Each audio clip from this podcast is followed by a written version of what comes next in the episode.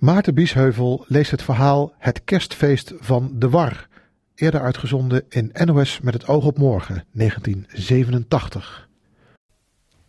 Zoals ik ooit door het Engelse landschap heb gelopen, overal omgeven door prachtige natuur, op een zondag, met hier en daar in de verte een hele dikke en hoge boom, waaronder de koeien schaduw en vertroosting vinden, tussen goudgele korenvelden door en toen plotseling door de wijdse stilte heen geluid van een groepje mensen uit een kleine kerk hoorde, gezang begeleid door een orgel, Abide with me, fast falls the eventide, the darkness deepens, Lord with me abide, when all the helpers fail and comforts flee, help of the helpless, oh abide with me. Knarsetandend voor mezelf heen mompelend antwoorden met de woorden van Dorothy Elseas. Go, bitter Christ, go, grim Christ, who asked you to suffer for me, to bind intolerable claims on me? I loathe thy sacrifice, I'm sick of thee. Waarop onmiddellijk mijn betere ik me verbeterde met de angstige woorden. Woe, woe unto them who forsake thee. Zo ben ik ooit ook eens op weg gegaan naar een kerstavonddienst in de Pieterskerk in Leiden. Het jaar was ongeveer 1964 met net zulke gemengde gevoelens in het hart. Immers, ik was het hele jaar nog niet naar de kerk geweest en vond mezelf huigelachtig om nu ineens wel te gaan. Maar er was een dik pak sneeuw gevallen en er heerste zo'n vredige stemming over de stad. Met een verdraaiing van Verlaines woorden had ik kunnen zeggen... het glimlacht in de straat zoals het lacht in mijn hart. Wat een straling en schittering van de witte sneeuw alom. Ik liep gezellig gearmd met Eva over het Rapenburg... waarvan gezegd wordt dat ze de mooiste gracht van Europa is... op weg naar de kerk, van waaruit ons gezellig licht... door de hoge gewelfde ramen reeds tegemoet scheen... Boven onze hoofden zagen we miljoenen sterren aan een kraakheldere vrieshemel. Het beloofde waarlijk een heerlijke nacht te worden. Juist ter hoogte van het huis van notaris kaptein, recht tegenover de vliet, bereikte onze oren angstig geluid. Het waren woorden van de war. Het is vreselijk. Het is verschrikkelijk, mevrouw Eva. Het is een ramp, meneer Biesheuvel. Er is een moord gebeurd in mijn huis dat zoiets nou juist op kerstavond mij moet overkomen. En ik had het hele huis nogal zo gezellig gemaakt. De War was onze werkster in het studentenhuis en heette eigenlijk Rachel van de Berg van Lemen. Het was echt een Rachel die weent om haar kinderen. Van haar vier zoons zaten er drie in de gevangenis en één was er in militaire dienst. Van bezoeken aan haar kinderen deed ze ons soms een vreemd verslag. We zijn eerst met een bus naar Amsterdam gegaan. En waaien en regen, het was God geklaagd weer. Vandaar zijn we de pont naar Enthuizen gegaan. En een golven en waaien en regenen. Toen weer naar Zwolle over de afsluitdijk. En een weer, je kon met permissie geen hand voor ogen zien. En toen weer verder met die bus naar Arnhem. En regenen en gieten. Het mag nog een wonder heten dat de ruitenvegertjes niet kapot zijn gegaan. En de chauffeur zat te springen op zijn stoel. Toen hebben we een haas doodgereden en toen waren we in Breda. Mijn zoon in de gevangenis is er niet best aan toe. Haar man, een lorrenkoopman, had haar altijd geslagen en was vroeg gestorven. Ze had geen vrolijk en gelukkig leven gehad. De vaat deed ze bij ons met een oude dweil waar ze eerst de vloer mee had gedaan.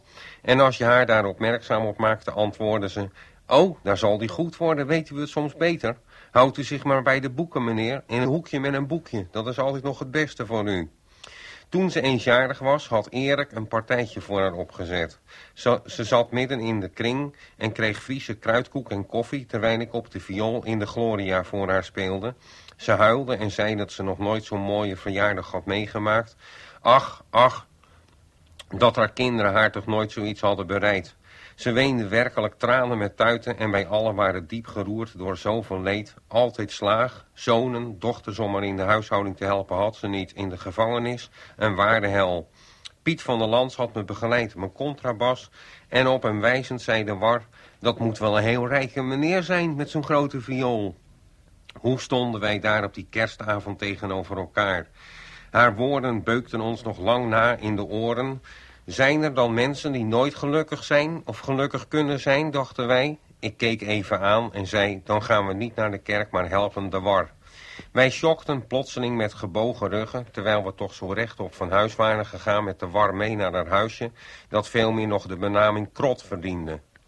Wij liepen met haar de trap op en bevonden op ons op de plek des onheils. Het lijk was al meegenomen door de marechaussee. Er hing feestversiering langs het plafond van wand tot wand en van de kastdeuren af hingen rode kerstklokken. In een van de hoeken stond een mager opgetuigd kerstboompje met echte kaarsjes die het boompje hier en daar al in brand hadden gezet. Goedkope kartonnen kerststukjes. Een fris behangetje was hier nu bepaald niet. Op de hoogte van de hoofden in staande of zittende toestand waren overal op de muur vetvlekken, rommelige meubels, her en der ondersteboven door het vertrek, omgevallen asbakken, de lamp van het plafond getrokken. Ze hadden een oude jukebox en die speelde in de hoek. Darling, oh darling, ga niet van mij heen. Liefling, oh liefling, ik volg je op mijn rechterbeen. Onmiddellijk gevolgd door Darling, mijn liebling, mijn schatz. Eens heb ik jou lief gehad. Overal stonden de kasten en de keukenkasten open. Het tafelkleed lag schots en scheef op de grond tussen de versnaperingen. In het voorkamertje waar maar een klein pitje brandde stond een gammele sofa waar het stro uitpuilde en daar had het ongeluk plaatsgevonden. Het enige familielid dat had kunnen komen om de kerstavond wat op te vrolijken was haar zoon in militaire dienst geweest. En omdat deze wel wist dat zijn moeder graag van bezoek hield, had hij een maat meegenomen. Zijn moeder had nog een vriendin van haar, eigenlijk een semi-prostituee op oudere leeftijd, zoals de krant het later uitdrukte, uitgenodigd, zodat iedereen meende dat het nog best fijn kon worden. Na het avondeten zuurkool met worst waren ze gaan dansen op de muziek van de jukebox, die uren achter elkaar zijn ellendige deuntjes kon uitbraken. En op een gegeven moment had de jonge soldaat, de maat van de zoon van de war, zich met de semi-prostituee in een klein kamertje teruggetrokken. Het kamertje waar de sofa met het uitpuilende stro stond en dat allerminst versierd was omdat er geen geld genoeg was geweest om het hele huis vrolijk te maken. Onderwijl hadden de war en haar zoon Tai Tai zitten te eten onder de lamp in de versierde kamer. Ze vermeden schichtig elkanders blik en durfden het elkaar niet te bekennen. Die twee liggen nu natuurlijk elkaar te... Hm, uh, puntje, puntje. Oh, oh, dat zoiets toch op de kerstnacht gebeuren moet. Op een gegeven moment hadden ze een geweldig gegil gehoord. De soldaat die klaargekomen was met zijn karwei... had vanaf de vieze bolle buik van de vrouw rondgekeken... en de trieste omgeving in zich opgenomen. Natuurlijk was hij er al niet zo best aan toe. De geschiedenis vertelt niet of hij in wees was of in onmin met zijn ouders leefde. En nu moest hij hier ook nog de mooiste avond van het jaar doorbrengen. En wat had hij nu eigenlijk aangericht? Maar het was te vreselijk om waar te kunnen zijn. Uit walging om de omgeving de stinkende mond van de vrouw onder hem en vooral uit weerzin tegen zijn eigen daad. Hoe was hij toch in deze krankzinnige omgeving terechtgekomen, had hij de oude vrouw plotseling bij de hals gegrepen en deels door eigen kracht, deels door zijn ervarenheid met de dodende militaire dienst opgedaan, had hij haar binnen een paar seconden de nek omgedraaid en doen stikken. Ze was zo dood als een pier, dat loeder dat hem op deze avond had verleid en alle mooi stils en verfijnd zijn diggel had gegooid. De war en haar zoon stormden het kamertje binnen, maar het was te laat. Nog geen tien minuten later waren de marechaussees op een brullende motoren in de straat en kwamen de trap oprennen.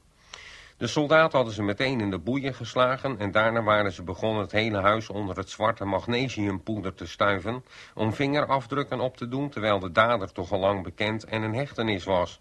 Werkelijk alles zat onder. Het poeder kleefde zelfs op de warswangen. In geen enkel net huis zouden de ordebewaarders zo tekeer zijn gegaan, maar hier hadden ze hun lusten eens flink de vrije loop gelaten. Het was een ware janboel, een inferno, dat zijns gelijken op dat moment een lijden niet kan hebben gehad.